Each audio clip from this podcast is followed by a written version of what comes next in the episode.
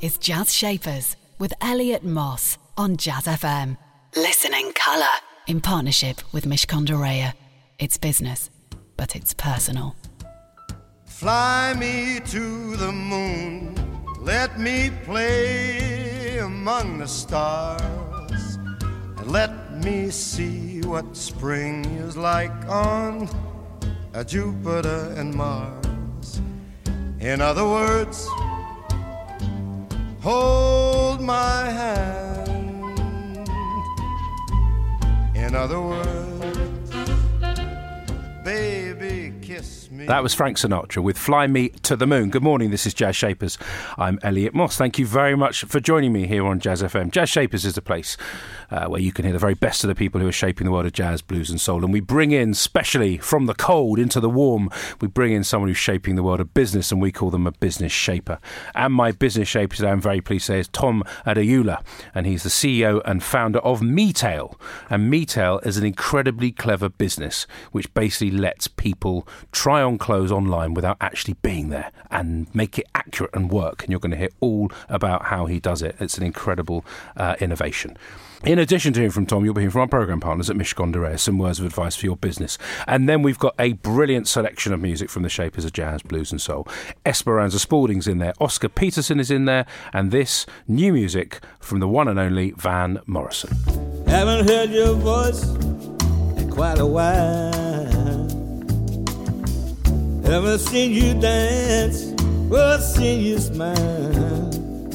I can go days when nothing is wrong, but it just doesn't last very long. That was Van Morrison with a new one, Every Time I See a River.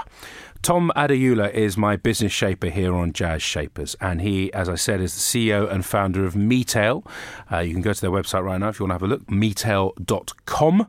And Tom has reinvented how women, right now, I think not men, but we'll come to men in a moment, how women are able to get the right clothes for them when they're buying online. Tom, hello, and thank you for joining me. Hello. Hi. What, tell me about this business before we go back a little bit and find out how you arrived at this juncture. What does Metail do in your own words? So ultimately, we want to m- make people feel great about the whole process of finding, choosing, and buying clothing, and to do that through their own 3D version of themselves, which they can then basically try on clothes, see what they look like, and get an understanding of size and fit online. And you've, it sounds very simple. I mean, like any good idea, it's like, why hasn't someone done that before? Why hasn't someone done that before, Tom? Um, I spent a long time investigating why when I first looked into starting this idea. Um, there were a lot of people back in the early uh, noughties trying this, the last internet boom, uh, and there have been people trying all the way through. And there have been a lot of false prophets, a lot of people who came and said, you know, we have solved the online clothing fit problem. We we can help you try on clothes online, and they've never quite delivered because the problem is actually really difficult. And I think it's one of those things where there's a lot of underlying IP that was needed. There was a lot of underlying research, and there's a lot of underlying technology that was needed to create something which on the face of it to a consumer then ends up being quite simple and easy to use. And, and, all those things, the intellectual property and the research and the technology and all that, is that why it's taken eight years for me to meet you? Absolutely. Is that what you've been doing, Tom? Absolutely. I've been, I've been wondering, where's this Tom with the brilliant solution? I mean, but seriously, how have you managed to go from the inception of the idea, the the the understanding that there's a problem to this point where you're actually in market and revenue is coming and so on and so forth. What what was the tipping point? Very briefly, we'll come yes. back to it. But what was that first? So I think when I first started looking at the idea, I, I basically decided there were three core problems that needed to be solved to create something that could be a, a genuine global consumer play and a real transactional utility. Uh, and that started with number one was the ability to actually create a 3D version of you from basic information so that you could do it in the home. A lot of people previously have been gambling on this idea of a laser scanner in every shopping mall in every town in every country, but the bottom line is that people don't want to get naked going into a, a random uh, machine in a store. Um, you know, they have difficulty enough doing that when they pass through customs at air, I'm sure we can find someone that would do that, but there would be very few people very that would few. like to as, exactly. a, as a hobby. Exactly. So nobody wants to do that. So how could you make that really simple and straightforward? Yeah. Uh, um, and then the, number two was the ability to actually then provide you with clothes to try on. So how to basically digitize garments in 3D in a way which then looked really compelling and interesting enough for you to actually buy. And that was actually the real key piece that I established was really difficult. So loads of people had tried in that that component there and it ended up with very computer graphics orientated images and it was a very expensive process. So nobody had been able to do that for less than 300 to 400 bucks and as a consequence it was only ever a marketing gimmick. And so the key thing for me i basically established was how could we get that really cheap so that we could work with mass market retailers at scale across the globe and provide all of the content to give you that sense of an infinite wardrobe to try on and, and, and play with Wow. And we got more. That was just the beginning. That's just the beginning. That's just the beginning. Um, stay with me for much more from my business shape today, Tom Adeyoola. Uh, time for some music right now. This is I Know You Know from Esperanza Spalding.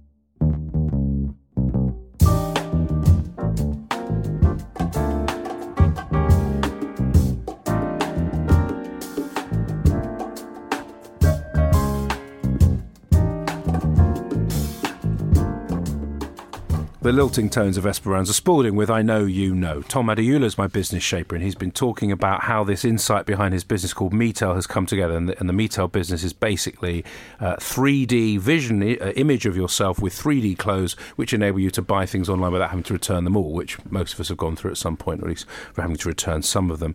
Tom, as I said, you have been at this for quite a while. Yeah. Um, you have done a lot of things before you decided I can only work for myself. And I'm not going to go through all of them, but they're serious roles. I mean, you graduated with economics from Cambridge, so um, that was obviously pretty good. Yeah. Um, well done. Thank a you. belated well done, Tom. Yeah, you don't need it from me, but there you go.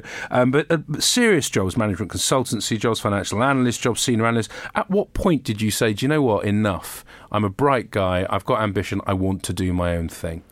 I think I I'd been a clever guy working for senior management um, at several different startup businesses, which was super exciting. I, I managed to get lots of really great experience and. Um, you know, being that sort of strategy guy, it's sort of like a meritocratic position because you get thrown at big problems and you bring stuff back to the senior managers. I got to sit in the room with all of the sort of C-suite in terms of presenting stuff and and being the guy who would say, you know, that's a bad idea, that's a good idea. Um, and I'd worked at several different places. So I worked in the internet, in the internet boom. I then worked at, at Hutchison 3G, which was the largest um, startup in corporate history, I think, at the time, going from zero to 1,700 people in a year. I then went back to work for my old boss to help start private jet business here in uh, Europe, which got sold to um, NetJets, Warren Buffett's company um, worked for Warner Brothers, and then got to that point, as you say, where I felt that I'd always been that sort of clever guy, but only working as a team of one. Um, and I felt I'd got quite niche, and I was wondering how do I make that next next step. And I spoke to a few guys who'd gone off and done MBAs, and they sort of helped me sort of figure out and work through my thought process of what to do next. And said, you know, you've worked in so many different things, and MBA probably isn't going to be that much value to you. And then one person said, no, come work for me. So I ended up going to work for her. And I initially started with a sort of strategy role, which was doing a, a big consultancy piece of uh, transformation for uh, the Gala Group. Uh, and then the company said, right, okay, build our casino division, make all this stuff happen, turn this concept through to real product and reality. Um, and I took that leap. And that was quite a hard leap, I think, at the time, because it was that sense of like, I have to now leave the room you know, the senior management room to earn my way back into the room. Um, and that put me out of my comfort zone. It was then managing teams of people. It was taking a product from concept through to reality, and it was really tough. Um, in those early days, we basically launched a product which didn't work. It was broken, um, and uh, I was working hundred-hour weeks. I was literally going to the casino after work, staying there till six in the morning. When did you decide I'm going to do my own thing after that? That's the bit I'm really interested I think the thing with that was achieving that gave me the confidence Okay. to know that I could do it myself. You knew So- that once you were set out uh, in that un- uncomfortable place, you know what? Actually, it wasn't as uncomfortable as you thought you yeah, and I it. and I got over the hump of those hundred hour weeks, and I took that broken product from nothing to seventy percent market penetration in the UK in just over a year. So that was a case of like, oh, I can do this. I can take a concept through. But it was a 12 month epiphany. it was. It was a pretty long one, and we're going to hold it there. That 12 month epiphany um, will um, come uh, to, to fruition very shortly when you hear what Tom and how Tom went about uh, building his new business. Latest travel in a couple of minutes, but before that, some words of wisdom from our programme partners at Mishcon de Reya for your business. Hi, I'm Richard Leedham, Head of Insurance Litigation at Mishcon de Reya. One of the things I always say to clients who come to me with a claim, whether it's against an insurance company or some sort of other financial institution, is be prepared to be in it for the long run because the opponents will try and wear you down. And that applies whether you're an individual or a relatively large company yourselves. Some of these institutions are set up to try and drive you um, to distraction and abandon the claim. So having the stamina and the appetite is very important. Jazz Shapers on Jazz FM. In partnership with Mishcon de It's business, but it's personal. This is Jazz Shapers. I'm Elliot Moss, and every Saturday I get very lucky because I get to meet someone who is shaping the world of business, and we call them business shapers. We've interviewed many hundreds over the last few years. iTunes is your destination if you want to go and look up a few of the brilliant ones there. I can recommend Kelly Hoppen from the live session which we recorded earlier, uh, or rather later, at the end of 2016. And now we're in 2017, and in 2017 we have new people, and my new person right in front of me is Tom Adeyoola, and he's the founder and chief exec of Metail. And Metail, as you heard earlier, very smart company helping you buy clothes online without buying the wrong ones. Tom, we talked. Uh, uh, you were talking before about how long it took for your own sense of comfort to be given an excuse. So you know what? I'm okay with this. I can do this thing called working for myself, and how such a smart person could have come to that. What other factors do you think were stopping you making that leap? Was it the fact that there hadn't been a history of entrepreneurs in the in the family, or that you, your mates weren't doing the same? They were in more, you know, the, the corporate jobs. Is it something like that? Yeah, it was it was both those things. So it was very much a gravy train from Cambridge back then, and you know this is pre-internet era, pretty much in many hmm. respects, of of people going straight into banking uh, and uh, consultancy, and that's where all the money was. So if you have a good education, that's where you're going to get all the big bucks. Um, also, in terms of like my family, like my mother uh, came to the UK from Norway. My dad came to the UK from Nigeria. They met here. Um, my mum worked for day nurseries. My dad worked for the buses. I got a scholarship to a good school, but it, I didn't have that sort of broad network here in the UK of people that I could speak to about what's that sort of job like. You know, how do you get into that, or or people who who'd gone and done something and achieved something big. And you know, even on my mum's side, in terms of her family, there was no one. There were only a couple who'd ever gone to university, so it was a it was a big leap to go from being a smart guy to saying, well, actually, I, I think I can do everything by myself. And you need confidence, and you can't really underestimate the power of confidence and, and accumulating confidence to get you to a point where you're ready to do your own thing. I've met a few people along the way who weren't wealthy enough to go to a, a private school or, or you know, anything like that. Uh, you went to St Paul's, which is one of the best schools, if not the best school in the country. Um, as you said, I was on a scholarship. Did you ever feel like the poor kid there? Did you feel out of place, or was it not like that for you? Um, I think and I don't mean poor in a, I'm not, not in a pejorative way at all, but just in the sense you're on the you're the scholarship kid. Yeah, I think fortunately, I think St Paul's is one of those like great places where because it is in the heart of London, um, it had a great ethos on basically people being there based on their ability and the ability to try and fund through their bursary scheme people from all different types of backgrounds. Um, and at that time, certainly, I think it's slightly tilted um, since there was a really good mix of people from lots of different backgrounds. And I never felt a sense of money being a differentiator for people. And I think I was probably lucky because I was good at school. Mm. I was good at sport. I played rugby to a hand, high standard. I uh, was in debating society. What position were you there, Tom? You're not you're not a big unit over there. No, I was centre wing. Oh, he's fast. Um, I played county level. I was scouted for Harlequins. I was, you know, it was. I, I wanted to play, but this was the era before Jonah Lomu suddenly hit, and this was amateur. I think when I got to 18, that was when it turned from amateur professional, and everything changed. You may be to being a fast, but guy. you're not as big as him. And we're going to pause right there because he's a super fast thinker and he's going to come and say some more brilliant things. But I'm going to um, play some music first. And what we're going to be playing right now is the Oscar Peterson Trio with C Jam Blues.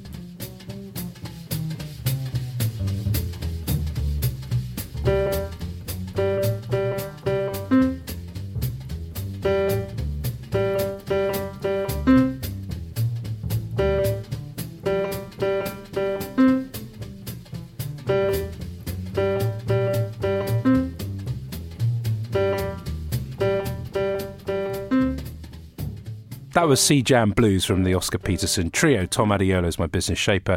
We've been talking about speed on the on the rugby pitch, but also speed of thought and and that opportunity that you were given. Did you ever? Um, and you, we we talked about you know not having role models and stuff. You, you, when you'd gone to Cambridge, as you said, then I imagine the, the the role models were those traditional corporate jobs. Yeah. How hard was it then, once you got that confidence? You made a very good point about don't underestimate the importance of confidence. Once you got it, once you knew you were going to do it and you were going to make the leap, what did that feel like, Tom? Emotionally, forget the, the rational brilliance over there about the business idea, but actually knowing that you were going to go and do this. I think it was massively liberating, actually. So um, when I made the decision to do it, I was actually doing it from potentially a very strong financial position in the sense of the company I was at, Inspired Game Group, was about to be sold. Um, so my bosses were going to become wealthy. They they basically indicated they would invest in me. Um, I'd uh, uh, negotiated to be consult a few days a week ongoing for them for a little while while I got my feet off the ground, got got things together, and I was going to make a, some options. So I was like, yeah, everything's pretty cool and everything's going to be all right. But they were about to sell their company to Icelandic banks, and this was late 2007. Uh, the deal collapsed the night before the press conference announcing the deal. It didn't go through. I was looking at a position where I had quite a big mortgage, but having made that decision to leave, I was gaining confidence day by day and gaining the sense of this was the right thing to do day by day. So even then, staring at um, 2008 with a big mortgage, um, no investors, uh, no options, I felt that it was worth taking the risk. And I think that was like massively liberating. And I think over the course of the next year and, a, well, two years, having no money and learning to survive on very little money taught me a lot about myself and actually real sort of strength of focus on an idea and how you can achieve things. We'll have our final chat with my guest Tom today, plus play a track from Mark Murphy. That's after the latest traffic and travel. Jazz Shapers on Jazz FM. In partnership with Mishcon de It's business, but it's personal. Here we go now, time to go now. Can't stop, no, not now. Maybe you'll see what you can be. No, don't stop, not now. Each stone you pass is just one class, and there's miles ahead. It's what you need. You can stay in bed. Now you. Mark Murphy with the racy milestones, and my racy guest there, and, I, and, he has the speed of thought and speed of everything else, is Tom Adeyoola, and he's only with me for a few more minutes. Founder of Metail um, and the CEO as well. You've raised twenty million um, dollars, I believe, since you the inception of this business. You've got a strategic partner in IBM. You've got tie-ups with Tesco. You've done stuff with um, Henry Holland, the fashion man, mm. uh, icon, whatever you want to call him. All sorts of stuff. This is surely a business that's about to pop, or it is popping. What's going to what are you going to do to make sure that in two or three years everyone knows who Metail is versus those people in the know? I think just a couple of those key things. Yeah, th- this is a massive year for us. I think UK companies haven't been really good traditionally over the last 10, 15 years of, of really doing the hyper marketing game that the US do. Um, at really describing themselves and, and putting themselves out there they have great tech, but they never do the marketing piece. And I think that is a really important piece for me this year, which is to start to talk more aggressively about how much great tech we've got and how great a company we are and how much of a positive impact we can have on the whole clothing supply chain from beginning to end. And to work with great partners to help leverage and amplify that message. I think often I will go to Silicon Valley and I feel like, wow, you know, in the first impression is always you see a company, it's like, wow, this looks like a Ferrari. It's amazing. Look how great they are. You go up to it, you put your hand against the door and it goes straight through because it's actually made of papier mâché. Um, I think the thing that we traditionally do in the UK is we build the chassis, chassis, we build an amazing engine, and we don't put anything on top to make it look great and attractive. And that's a key challenge for us to do over the next couple of years. And is that the that's the number one thing? I mean, yes. if there was only one thing you're going to do, it's that. It's the hype, the hyper marketing. Just before I go to your, your choice of music, what's the the one thing that really matters to you? What's going to make Tom feel fulfilled at the end of this journey or the next stage of this journey? Um, I think for me, everything is about taking the journey to the end and, and su- success. So I think for me, I'll be happy the day where everybody is using a me model, their 3D version of themselves, uh, to try on clothes to see how they fit, and that that has a positive impact uh, on their view of self and their ability to find clothing, and that we can have an impact on the supply chain that positively reduces waste. Um, and I think for me, that's that's taking that all the way through. For me, success is delivering on that vision. Anything before that isn't. So you know, an exit for money where actually it just takes IP and doesn't deliver that end goal isn't a success in my book. Tom, thank you so much for joining me. Um, it's been really interesting hearing about it. You seem like a very values-driven person, as well as uh, looking for the big, the big bucks. They're going to come. I know they're going to come, but I know I can see also that's not going to be the only thing that matters to you. Just before I let you go, what's your song choice and why have you chosen it? Uh, my song choice is "Song with Three Names." Um, it's actually from a band that I used to manage um, way back when. So one of the many things I did. Um, and we're actually just about to re release that album now in the era of iTunes and Spotify over the next couple of weeks. Um, it was a great sort of jazzy tune um, with a mixture of uh, funk influences and uh, not particularly this track, but hip hop influences in other tracks that we put together. Um, and also, it's a little bit of a, uh, a shout out to my old uh, housemate and uh, key producer in the band, uh, whose uh, partner unfortunately died last year. And the name of the band is Busetti. Here it is.